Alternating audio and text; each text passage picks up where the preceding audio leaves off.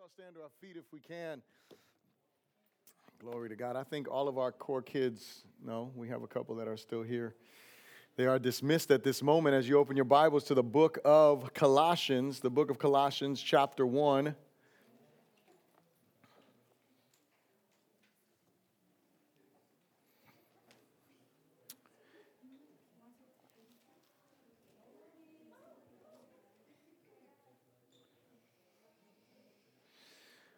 The book of Colossians, chapter 1, and we're going to read from verse 15 to verse 18. When you got it, say so. And it says, He is the image of the invisible God, the firstborn over all creation. For by him all things were created that are in heaven and that are on earth, visible and invisible, whether thrones or dominions or principalities or powers all things were created through him and for him, and he is before all things, and in him all things consist. And he is the head of the body of the, church who is the beginning, the firstborn from the dead, that in all things he may have the preeminence. Amen. Let's pray together. Lord, thank you so very much for this day. Thank you for your love, for your grace. Thank you for your reminder of your great love for us. Thank you that you remind us, Lord God, that in our Father's house there is a place for us. We are grateful for that reminder this morning, Lord. I know I am. And I thank you so much for your great love that you show us through your Son, Jesus. And so this morning, as we look on your word, I pray that our eyes would be opened. I pray that our hearts would be soften, that our ears would be attentive, and that you would captivate us as we look in the truths of your scripture. Father, glorify yourself in the preaching of your word, in the hearing of your word, and may we not just hear your truth, but may we obey it and respond to it in faith. In Jesus' good name, and everyone said, Amen. You may be seated in the presence of the Lord. If you do not have an outline, just raise your hand and the ushers will be sure to get you an outline. I want to make sure that you're able to follow along in the sermon. I want to make sure that you're able to take some notes.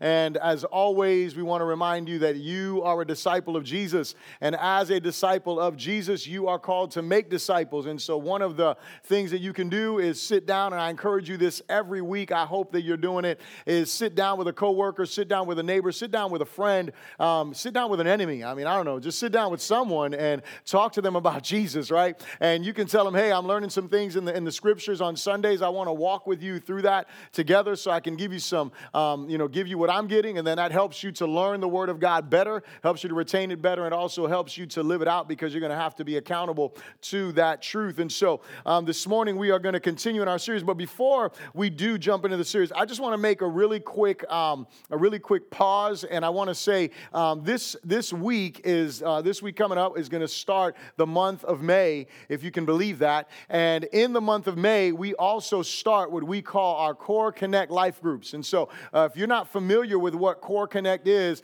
our Core Connect life groups, those are our small groups that we have. And um, just by show of hands, how many of you have participated in our Core Connect life groups? Real quick, just raise your hand if you participate. Okay, so that's most of you, so you know what it is. Um, for those of you that have not, this is this is the the second part of our declaration every Sunday. We say we're committed to loving God God, right? That's our worship, that's our personal devotion to Jesus. And then we say we're committed to growing together.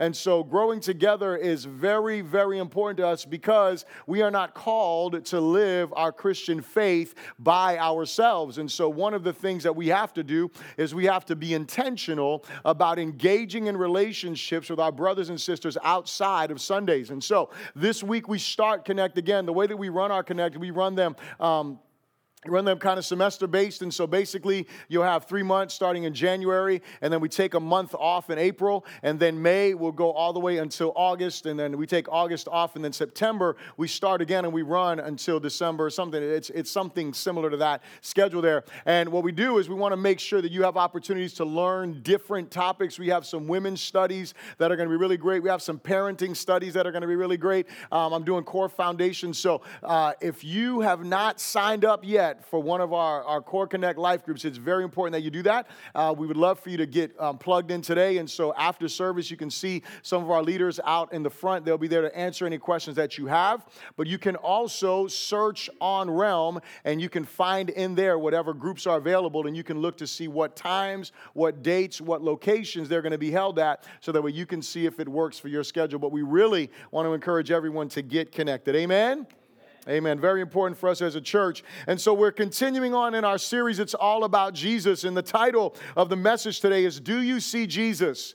Do you see Jesus? So very important is the, the, the way that we view Christ, the way that we see Jesus. Um, if, you, if there is one thing in your, in your outline there, if there is one thing that is common today, in common today with the time this letter was written is that men still endeavor to disprove the existence of the biblical Jesus. You understand that, right? That even to our day today, there are people who are trying to disprove the, the existence of the biblical Jesus. And I want you to know something outside of Scripture, Jesus is one of the most um, clearly declared personalities or persons that history proves and history shows extra biblical. People that weren't Jesus lovers, people that weren't Jesus Jesus' followers, they wrote about him, they talked about him. And so history proves his existence and the, not, not just the existence of someone named Jesus. There are plenty of Jesuses. I'm pretty sure for those of you that are Hispanic, you probably have a Jesus in your family somewhere. I don't, I don't even understand that. Like, I like honestly, like, why would you name your kid Jesus? I just don't get that. Like, I, anyway, I'm just saying. But nonetheless, uh, you know, there's plenty of Jesuses out there, and you know, Jesus's, and, and it's been like that, you know, for for generations and stuff like that. Um, so ultimately, what we understand is that there is a biblical Jesus there's a lot of people that will accept the idea of Jesus, just not the biblical idea of Jesus, just not the biblical truth of what the Bible says about Jesus. But I encourage you to study, to do some digging, and find out what the Bible says about him, and then look to see if historians actually confirm what the scriptures teach about this Jesus. And, and the reason why we have to remember this is because when we look at the book of Colossians, we have to remember that the idea, and we got to maintain this for the context of the the book of Colossians is the idea that Jesus was not who they believed he was. Jesus was not the divine son of God. He was he was he was not God the son. And so that is what they were trying to proclaim the gnostic, the false teachers that were in Colossae. That's what they were communicating. And so Second part of this paragraph there. If Jesus does not exist, then we have no reason to obey the Bible. Do you get that? If Jesus doesn't exist, we don't even need to worry about what the scriptures teach because it really doesn't matter, right? Like that's a big deal when we think about that. The Gnostic false teachers of Colossae contended that Jesus wasn't God. Remember what I said earlier that the Gnostics believed that material things were evil and that the immaterial was good. They had this dualism that was going on in their minds. And, and remember the question that was there that they posed and they were trying to answer was how could a good, holy, and righteous God create a world in in which evil existed. And so, what their belief was that things that were material, the flesh, the things in this world, those things were evil. The things that were immaterial, the spiritual things, those things were actually good. And so, if they were correct, they could make up their own religion and rules and reject the clear teachings of Scripture. If they're right, that's what they can do. They can say, listen, this Jesus is not who you guys believe that he is. Therefore, we are going to make the rules. We're going to declare what is right. We're going to declare how we're supposed to live. We are going to declare to you the way to get to God. And so the truth of the matter is that we have to look at what the scriptures teach. And so if they were incorrect, they had to bow in faith to Jesus as Lord and Savior. If they're wrong, and it's the same thing for us today, that if the Bible is accurate, which it is, and what it teaches about Jesus, then we have a choice to make. And we have to choose are we going to follow this Jesus of the Bible? Are we going to obey what the Word of God says? Are we going to adhere to what the Scriptures teach? Or are we going to do our own thing and try to have our own rules and do things our way? So we make those decisions. And so here's the big idea that I have for you this morning the clearer we see Jesus, the fuller we will live for Him. Did you get that? The clearer we see Jesus, the fuller we will live for him.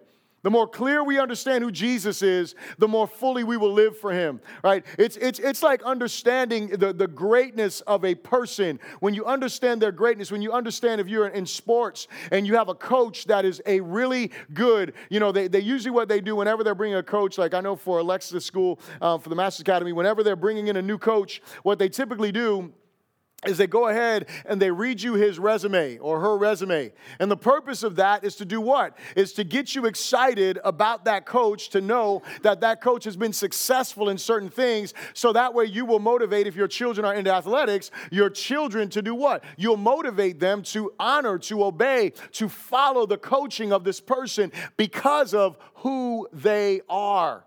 And when we look at the Bible, the Word of God, and what Paul is doing here, especially in this particular portion of Scripture that we're going to look at today, he is making a clear declaration. He is literally rolling out the resume of Jesus. That's what he's doing throughout this book. He is letting us know who Jesus is. He is making clear to us who Jesus is so that way what? So that way the people of Colossae would have no question that what the Bible or what Paul has taught to Epaphras, who brought the gospel to the people of Colossae, say, that they would have no doubt in their mind that what Epaphras has been teaching, what they have learned, and what they've come to understand is accurate, and that they need to follow the Jesus that has been declared to them, not the false Jesus that the Gnostics and false teachers were trying to bring to their, to, to or, or the teaching that they were trying to bring to them. And so that's what we have here today is that we need to have a clear picture of Jesus. Now, one thing I want to do is I want to point out to you what we read today is our memory verse. These four verses here are the memory verses for the book of Colossians. And so I hope that you're memorizing those, that you're meditating on those,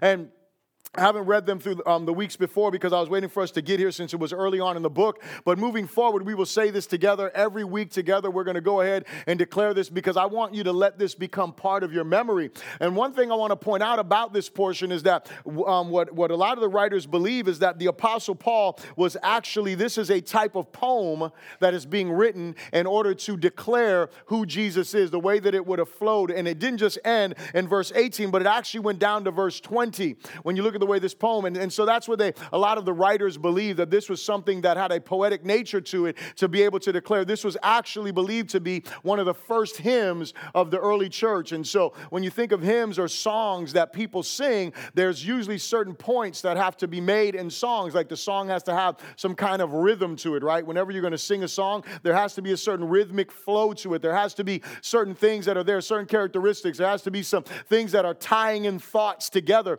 And so that's what what this is actually doing here. So, something that the early church used to sing as a hymn or declare together. And so, again, it's not as elaborate as some of our hymns today, uh, but nonetheless, it was that, and it was for the purpose of communicating truth and the one thing that I want to say about music that we listen to, uh, and hear me when I say this, whenever we think about music, this is not part of my notes, but this just this is something that we need to hear. Whenever we think about music, one of the things that we understand back in the day when people started writing hymns, there was a purpose to the hymns they were writing, and it was to further or to help teach and instruct the people and, and make them more solid in the truth of Scripture. It was about indoctrination. They were communicating truth. And the reason why I say this is important is because I want you to know that there is an adversary that you and I have, and that adversary does the same thing through music. He uses the same tactics to do what? To indoctrinate us and make us think certain ways. And so don't believe for one minute that you're just listening to the rhythm. Hello, somebody. Don't believe for one moment that you're, just, oh, the words don't matter. Oh, trust me, the words matter. The, the, the things that you are rehearsing over and over. When I was a kid growing up, I mean, I have, you know, I have a good memory, and man, I was repeating songs. I can, to this day, sometimes I'm at CrossFit and they do like, I ain't gonna tell you what year they do, but anyway, um, you know, they do the songs from that era, and whenever they do the songs in that era, I'm like, man, I need Jesus right now to come in this place because I'm, you know, I'm brought back, I'm translated back into those days. I didn't forget those words, they're still there in my my heart. And so the fact of the matter is, you have to be careful what you are listening to. Are you here? Amen. You got to be careful what you're listening to. But let me say this because you should know, like, there's just some, let me just say this. You should know there's just some music you shouldn't listen to, right? Like, amen. Like, let's just, like, but, but can I tell you something? You need to be careful with what they call Christian. You need to be careful because I, I, I, think you should know better than listening to garbage, but there's some stuff that has a label of gospel on it. And listen, I want you to know that gospel is not a genre of music, it is a message of truth. Are you here? And so it's not, it's, it's not that that's the problem is that we've made it a genre of music where, oh, that's gospel. Therefore, if it says gospel, it has that heading, all of a sudden we can go ahead and we can listen to that. Wait a second, that's not necessarily truth. The gospel is about God, it's about the life, the death, the burial, the resurrection of Jesus, the offer of hope and salvation. What the, what, what the songs that we should be listening to must proclaim a clear truth of who God is. And so, Psalm, and, and so this hymn here that the Apostle Paul writes, we'll look at it in detail. The first thing I want you to repeat after me is this say, Jesus is, Jesus is preeminent, preeminent over all creation. He is preeminent over all creation. And notice person is there because these first two, the first two points that I'm going to make, they're very similar. But I want you to know that in these, the, the, the reason why I separated them is because one of them is dealing with the person of Jesus. The second one is going to deal with the power of Jesus in creation. But the first thing we see is that he is preeminent over all creation. Look at verse 15. It says, He is the image of the invisible God, the firstborn over over all creation. We must clearly see Jesus as Lord before we will fully embrace him as Savior. Are you here? We must clearly see Jesus as Lord. We must fully see Him as Lord. We must understand that He is God and He is God alone. And when we recognize that, then we can surrender to Him as Savior fully. Because you know what happens to a lot of folks in our day? A lot of folks in our day want the Savior Jesus, they don't want the Lord Jesus. They want the one who saves them from hell. They want the one who delivers them from their situation. They want the one who walks in and can bring healing to their life, but they do not want the one who is Lord over their life. You see, the reason why people are still trying to disprove uh, uh, the, the beliefs uh, of who Jesus is biblically is because not that they don't want the benefits that Jesus offers them, it's because they don't want to have to surrender their lives to obedience to Jesus. See, so if you can disprove him, if you can disprove, I mean, if you can disprove who he is, then you, you know what? You don't have to worry about that. And so the truth of the matter is, is that we have to fully see Jesus because here's the, here, here's the deal. You cannot have him as Savior and not Lord. You get that? You cannot have him as Savior and not Lord. You can't just say, oh, yeah, he's my Savior. Yeah, I love Jesus. And listen, no one is going to love Jesus perfectly, but he must be more than just your get out of hell ticket. Hello. He must be more than just the one to walk into your situation in your life. He must be Lord of your life, but you're never going to see that if what? If you don't see clearly who Jesus is. And so there are two statements here that are made that, that solidify that Jesus is Lord, which directly address the dualism of the Gnostic false teachers in the place of Colossae. And so they help us to understand who Jesus really is. So it's two words there. If you highlight, underline, if you're taking notes, it is the word image and is the word firstborn. He is the image image of the invisible God, the firstborn of all creation. So those two words there are talking about the person of Jesus. He's the image of the invisible God. It's the it's it's a it's a Greek word. This word when we're talking about the image of the invisible in, in the invisible God, it's the word icon. And so what it means here is it means an image, a figure, a likeness. When you think of the word image, this is where we get the the the, the English word icon, right? And so when you think about this word here being the image, there's two words that would clearly demonstrate what it's saying image. And, and, and, it, is, and it is representation and manifestation. Representation and manifestation. And so the first thing that we see is what? Is the representation. Jesus is the representation of God Almighty. He represents all that God is, not by accident, but by, perf- by perfect plan and design. It means a mark or figure that is burned, a stamp, an impression a precise, a precise reproduction in every respect. That is what Jesus is when we're talking about who he is. He is the image of the invisible God. He's the precise reproduction in every aspect. That's, that's the Jesus that we're serving. And, and, and then we look at the word manifestation. So, manifestation is what? He's the manifestation, He is the revelation of the invisible God, bodily and spiritually. This is very important because He is the manifestation manifestation of God bodily, He is the manifestation of God spiritually. We cannot access God the Father outside of or apart from Jesus. You get that? We can't access him. We can't, we don't just become more like him because we think positive thoughts. We become more like him in relationship with him and as we look unto him. And you can write this scripture down as well. Second Corinthians chapter 3, verses 17 through 18. Very, very important. But he is the manifestation. He is the revelation of the invisible God. You can also write down John chapter 1 and verse 18. The book of John, the Gospel of John, chapter 1 and verse 18. Very important scripture there. It tells us what? It tells us that no man has ever seen God except the Son who is with the Father, the only begotten Son who is at, in, in the Father's bosom. And it says this at the end it says, He has declared him. Say, declared him. He has declared him or he has made him known.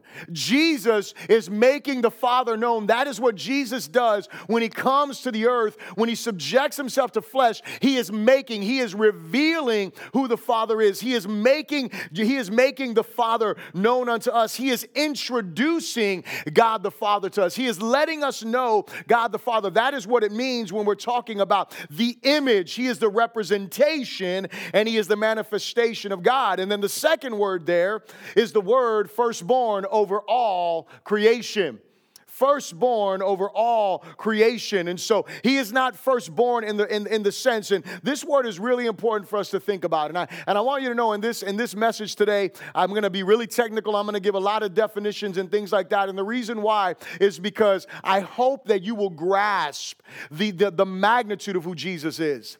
I hope that you'll think deeply with me this morning and that you will really come, come away and be like, man, this is the Jesus that I'm talking about. This is the Jesus who is who, who we're speaking of. This is not just, oh yeah, you know, Jesus meek and mild and no, no, no, but this is the God of glory, right? This is who this Jesus is. And so when we're looking at this word firstborn, a lot of a lot of people, because of that word firstborn there, they're like, well, if he's firstborn, then he can't be God. That was the Gnostics' argument. Well, if he's born, then he can't be God because, again, flesh, right, is material, therefore it's evil. So that's the whole issue or the whole idea here.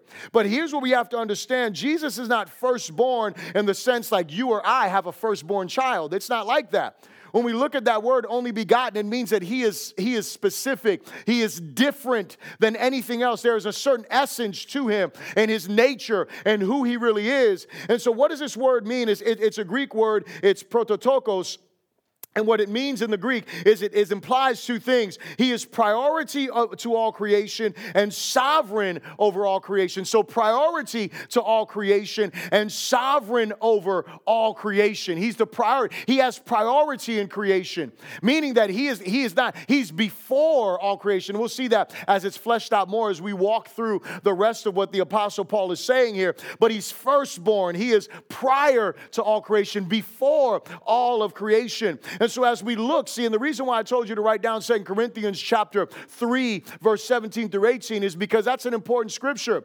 Because when we start to grasp the magnitude, of who Jesus is, when we start to grasp the magnitude of who he declares himself to be, then what happens is we are looking on his glory. You know what that word says there to us in, in 2 Corinthians chapter 3, verse 17 through 18? It is that as we behold his glory with unveiled faces, you know what's happening to us? We are being changed from glory to glory. Did you get that? As we look on this Jesus, the, the question of the message is what? Do you see Jesus? Are you seeing the glory of Jesus? When you are in the scriptures, are you seeing the glory of Christ?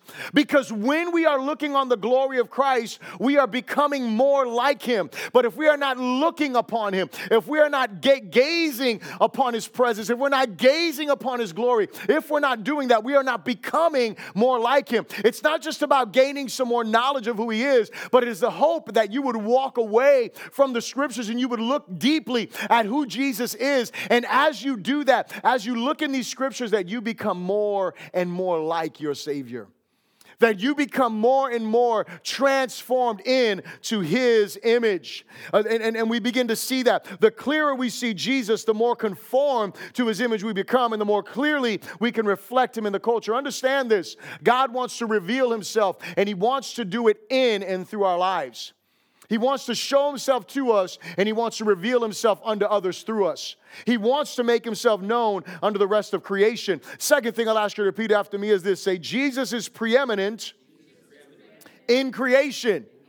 So he is preeminent over all creation, but he is also preeminent in his creation. And this is speaking of his power. Look at verse 16. It says, For by him all things were created that are in heaven and that are on earth, visible and invisible, whether thrones or dominions or principalities or powers, all things were created through him and for him. And he is before all things, and in him all all things consist.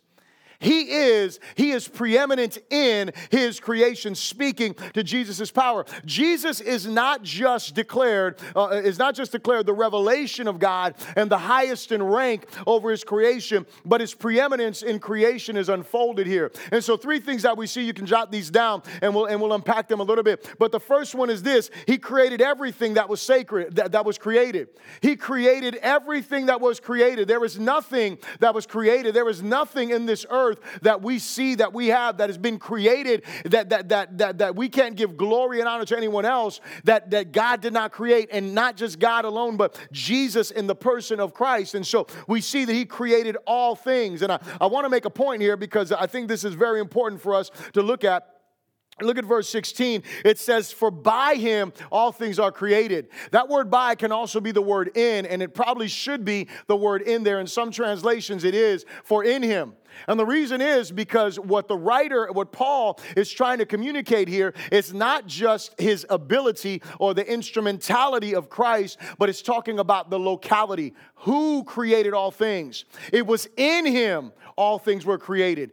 In his will, in his purposes, in his power, in his ability, he created all things that were created. In him, all things were created. The second thing we see here is he created, he created everything for his glory. Look at verse, look, look at that as that verse continues on. For by him all things were created that are in heaven and on earth. And so what does he do here? Remember, they have this dualism, right? And so they're thinking, oh, well, the things that are that you can't see, those things, you know, yeah, God, He created them. But those other things, now nah, those things are just evil, and we don't even know how they were necessarily created. But what does he say here? Paul says things in heaven and things on earth. He goes on to, to, to make the, the, the, the, um, the point more clearly. He says things visible and invisible. He's saying the things that you see, he created those things. He created those things, even though they don't always look good, even though they don't always turn out the way that you would think that they're going to turn out. I mean, you look at the Garden of Eden, and that puzzles people all the time, right? Like, why did he even create these two? Knowing they were going to do that, he could have created some other two, but he did that. Why did he do it? He created it for his glory. For his glory, these things are created. The things that we see, he's making it clear to them and saying, listen, not only did he create everything that was created, he created everything for his glory. All things were created for his glory. He says, in heaven or on earth, visible and invisible, whether thrones or dominions um, or principalities or powers. And so, what is he talking about there? When he's talking about thrones, dominions, principalities, and powers, he's speaking of angelic hosts. And notice what he does not do. He doesn't say he only created the good angels. He didn't say that. He created all things, all dominions, all authorities, all powers. Notice this though, if we go back in history, he didn't create evil evil angels. He didn't do that. He created the most beautiful angel and that was the one that rebelled against him. Hello. He created beauty, He created good, He created those things there, and they chose to rebel against Him. And so, what we find here is that Paul is that Paul is telling them all things were created. He says all things were created through Him. Again, that makes it more clear than just by Him. They were created through Him, His power and His ability, and for Him. What does He mean by for Him? For Him can also be unto Him. In, uh, in other words, unto his glory, unto his honor. All things were created through him, by him, and for him, for his glory and for his honor. and then the third thing, is that he holds everything together by his sovereign power. Look at verse 17. It says, And he is before all things. Before all things, He is before everything that was created. Before all things, He is there. And it says what? And in Him all things consist. And in him, all things consist. What does that mean? That means in him, all things are held together. In him, all things are held together. That's a beautiful thing to know is that God in his sovereignty is holding all things together because you know what? Your life would be a mess more than what it is. Hello. if he wasn't holding some things together. Because sometimes in our lives, we're like, man, my life isn't all together, but you know what? It'd be worse if he wasn't holding it together. You look at situations, you look at situations around our world. Imagine if God was not holding things together. If God wasn't mercifully and graciously engaged with his creation. Imagine if God was this, this God that many the, you know, um, deists have in their mindset that he created all things, placed, placed laws in order, and then he went ahead and he just checked out. On the seventh day, he rested and he's drinking Kool Aid, not thinking about you or I. Hello. Right? He's drinking the nectar of heaven up there, just chilling, and he is not even giving mind to you and I. Listen, that would be a terrible place to be at. The reality is what is that in him all things, all things consist and they have their being together. And so, what does this tell us? This tells us that we must recognize that nothing in creation exists without Jesus. Do you get that? Nothing in creation exists without Jesus. We are completely dependent upon the Lord who is gracious, loving, and kind to us. And this should produce within us grateful devotion instead of obligatory obedience. Are you here? It shouldn't just be, I have to obey him. I have to do this. I'm worried about this. I'm worried about that. You know, can I tell you something? The people that are there that, that, that think that way about following God, that it's so, it's so obligatory, it's so overwhelming, and it's so hard. You want to know why they think that way? Is because they haven't gotten a revelation of his grace. When you look at a guy like by the name of Martin Luther, right? He was a, he, he was a guy that was, I mean, he used to beat himself up. He's the great reformer. He's the reason, he's one of the reasons why we're here today because he got the revelation that we are saved by faith and faith alone. And so he got, he got that revelation. But this was a guy that used to beat himself up. I mean, you want to talk about someone that was hard on himself about sin. I mean, his rebellion. I mean, they, they, they used to talk about his confessors didn't want this guy to come confess to them because he would come and confess and he would be confessing like the smallest, most minute things because he understood what? He understood how holy God is. And when he gets the revelation of grace, it's not that he stopped being hard on himself, but he started to understand where forgiveness comes from. He starts to understand what grace offers us. And so for us, it becomes the same thing. The only reason why it's hard to serve Jesus in same, and I'm not saying it's easy because listen, don't get it twisted. There's difficult days, there's tough moments, there are tough seasons in our lives. I don't question any of that. But listen, when you when you are overwhelmed by the hardness, it's because you've lost sight of his goodness. It's because you have lost sight of His grace. It's because you have lost sight of His mercy. You have lost sight of who your God is, the graciousness and the love that Jesus shows us. And the third thing I'll ask you to repeat after me is this say, Jesus, Jesus. is preeminent in the church. Jesus is preeminent in the church. And look what he says in verse 18. And he says, He, speaking of Jesus, is the head of the body, the church, who is the beginning, the firstborn from the dead, that in all things he may have the preeminence. And he is the head of the body, the church, who is the beginning, the firstborn from the dead, that in all things he may have the preeminence. Jesus is who God come in the flesh, the source and sustenance of all creation. And what and, and he is the and he is preeminent in the new creation as well, and that's us. When we think about the church, the church is not just the building. And that's, and, and that's why Paul helps us to understand. He is the head of the body, comma, the church. Because when we think about the church, a lot of times for us in our, in our mindset, hey man, you going to church? What does that mean? Yeah, I'm going to a building at a certain time to gather with some people. And, and listen, it's hard to break that mindset. I'm, I'm, I'm, we'll probably say that till the cows come home or whatever. I don't know. But here's the reality. The reality is, is it's difficult to break out of that mindset, right? It's difficult to say, well, I'm going to church. But you have to grasp something. Forget about the verbiage that you use in your heart. You have to understand when you think of church, it's not them, it's me. It's not those people. It's not. It's us. We are the church. We are the body. And Jesus is preeminent among us. He tells us these things here about Jesus. And, and, and I want you to get this. He says that Jesus is the head. When you think about the head, if you cut someone's head off, what does that mean? They're dead. Hello. You were like, what does that mean? I, they're dead. That's what it means. I, I don't know. They're headless. Yeah, that, that's right. But they're dead, right? if you cut someone's head off, you know, my, my, um, I, I can't, I think, I think it was Leticia. She posted yesterday something to the effect of, um, there is no one stronger than a baby that has a handful of your hair. I'm good. I don't have hair, so it doesn't matter.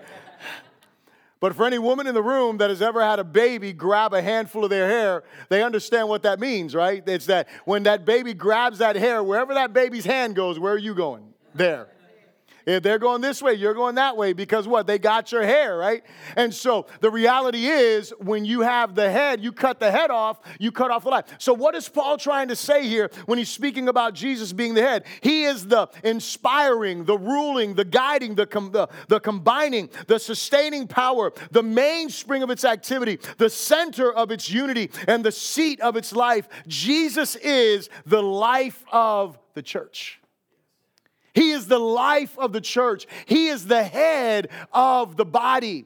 He is the one through whom, from whom we get our life. Our lives, our lives exist in Christ, this new creation because of who He is. It goes on to say what? He's the beginning. What does that mean? He's the beginning. Again, He's the first cause. I love this. Listen to this right now. He is the agent that is the cause of something, but does not itself have a cause. Did you get that? He is the agent. Listen to that. He is the agent that is the cause of something, but does not have itself, it does not have a cause itself. In other words, he is the reason we exist, but he has no he has there's no cause. There's no beginning to him. There is no end to him. He doesn't he didn't come one day all of a sudden. We did. He is that agent that is without cause. He causes everything, but he has no cause. Where did God come from? Listen, I can't answer that question. It's not, a, it's, it's, not a question. There is no beginning to God, there is no end to God. He is eternal. So you and I can't grasp eternity. We can't get eternity. We can't understand what eternity means. Listen, because we don't know anything that is tangible in our lives that has always been and will always be. When we look at our parents, even though they were just there, one day we recognize them, right? As we grew up, you know, our parents were just always there, you know, in, in, in most situations. And so we don't think about when they started. But then as we get older, we start to notice they're getting older and we realize, hey, when were you born? And we start knowing that they had a birth date. God does not have a birth date. Hello, somebody. Jesus, in his carnality, he does in his flesh, in his incarnation, he has a birth date. But listen, that but he was existing before that birth date. That is what Paul is trying to communicate. There wasn't a day that he came like every other one of us. We come into existence at a certain point in time. Jesus in the incarnation does have a certain point in time, does have a birth date. I don't think it's October 20 or December 25th, but nonetheless, he does have a birthday, doesn't he? He has a day that he came into this earth. He has a day that he comes to, to, to life in this earth. But what Paul is saying is listen, he's the beginning. He is the beginning of all things. He is the first cause, and He is the firstborn from the dead. We already talked about what that word firstborn means. But what is He saying there? He's communicating He is the first one that rose from the dead and is not going to die any longer. Are you here? He is the firstborn uh, in, in, in, all of that, uh, uh, from the dead. He's the first one to overcome. And so, what does this teach us about Jesus? Jesus is our head. He is the source of our life because of his eternal existence, because he is before all things, the beginning, and because of his power over death in the resurrection. You know why we can sing songs like Our Victory is Guaranteed? Y'all like that song? Y'all like it? I like that song. I, I love that song, right? I mean, especially when we start breaking it down. I love it. But anyway, here's the thing. You know why we can sing that song with confidence? Why really have victory? It's because Jesus rose. It's because he rose. Listen, Jesus dying is a big deal, like huge. I mean, he died for our sins. But if he did not rise again, his death doesn't have power to do anything in our lives. The reason why we can rejoice, the reason why we can sing with confidence, the reason why you can preach with boldness and you can declare unto others about this saving power of God and who God is, it is because of the resurrection of Jesus, because he rose because he is the risen one. Jesus is preeminent. And I love this because he says this at the end, and I, and, and I, look, and I look at this word, and, and Paul is saying all of these things and he says this that in all things he may have the preeminence, that in all things, that in creation, he may have the preeminence. In the church, that he may have preeminence. That in the world, he may have preeminence. That in everything, he may have the preeminence. And remember, we talked about this the first week that for a lot of us, Jesus is prominent, but he's not preeminent. He's important, but he's not the most important. He matters, but he doesn't matter most. He is an important figure in many of our lives, and even within our churches, He is important, but He is not the most important. He is not the most important in all areas. And, and, and, the, and the scripture says that Paul is communicating this, and God has worked these things out this way that He would have the preeminence in all. And I love that word when it talks about that He will, that, that in all things He may have. When you look up that word, may have in, in the original, the way that it writes, the way that it writes out is be becoming first that he would be becoming, right? And a lot of times you read like a Greek statement and like it doesn't make sense, but it's because he's trying to drive a point home. He's trying to he's, he's trying to emphasize a point. He's trying to say something. He's like, listen, it's not just that he was once everything to you, it is that he continues becoming preeminent in your life.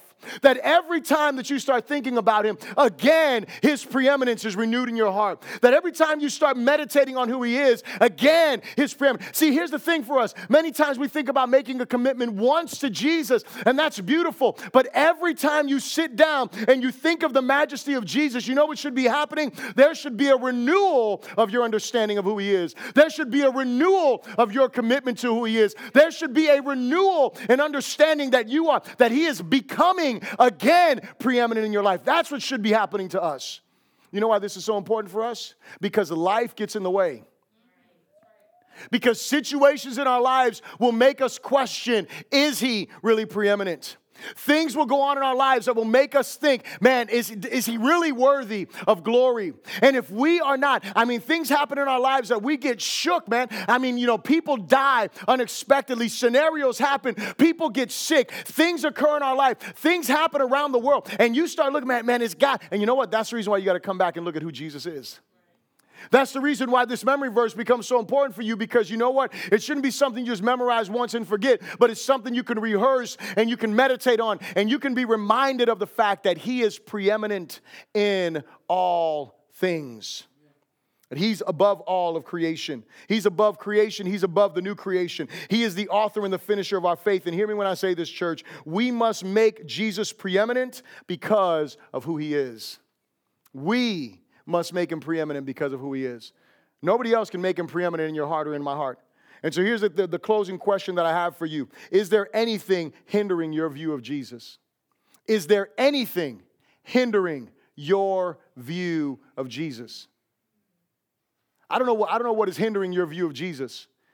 But I hope that these things here help unblock some stuff. And as, as, as you think about that, I want you to think about the Nicene Creed and look at what it says here. The Nicene Creed, they're gonna, they're gonna post this up here. But this was, this is one of the creeds that came out of some discussions that were had. I don't have the time to get into the history of this, but here's what it says It says, We believe in one God, the Father Almighty, maker of heaven and earth of all things visible and invisible. And then look at what it says about Jesus. It says, And in one Lord Jesus Christ, the only begotten Son of God, begotten of his Father before all worlds, God of God, light of light, very God of very God, begotten, not made, being of one substance with the Father, by whom all things were made, who for us and for our salvation came down from heaven and was incarnate by the Holy Spirit of the Virgin Mary and was made man and was crucified for us under Pontius Pilate. He suffered and was buried, and the third day he rose again according to the scriptures and ascended into heaven and is seated at the right hand of the Father. He shall come again with glory to judge both the living and the dead, whose kingdom shall have no end. Amen. What is it that's hindering your view of Jesus? Let's stand to our feet and let's bow our heads. Lord, we come to you today. And I don't know what my brothers or sisters are going through in their lives, and I don't know what it is that is trying to block their view of you. But Lord, I pray that you would expose the blind spots right now. I pray that you would expose the things that are clearly hindering them being able to see you for who you are. And I pray today, Lord, that you would liberate our hearts from anything that is hindering us from seeing you. God, I pray this for my brothers and for my sisters, and I pray for those in this place that may not know you, God. Those in this place that may have never put their faith in you. Today, I pray that they would call upon you. I pray that your word would penetrate the depth of their heart, that your majesty would overwhelm their minds, and that you would remove the blinders and the barriers, that they would be able to bow to you for your glory.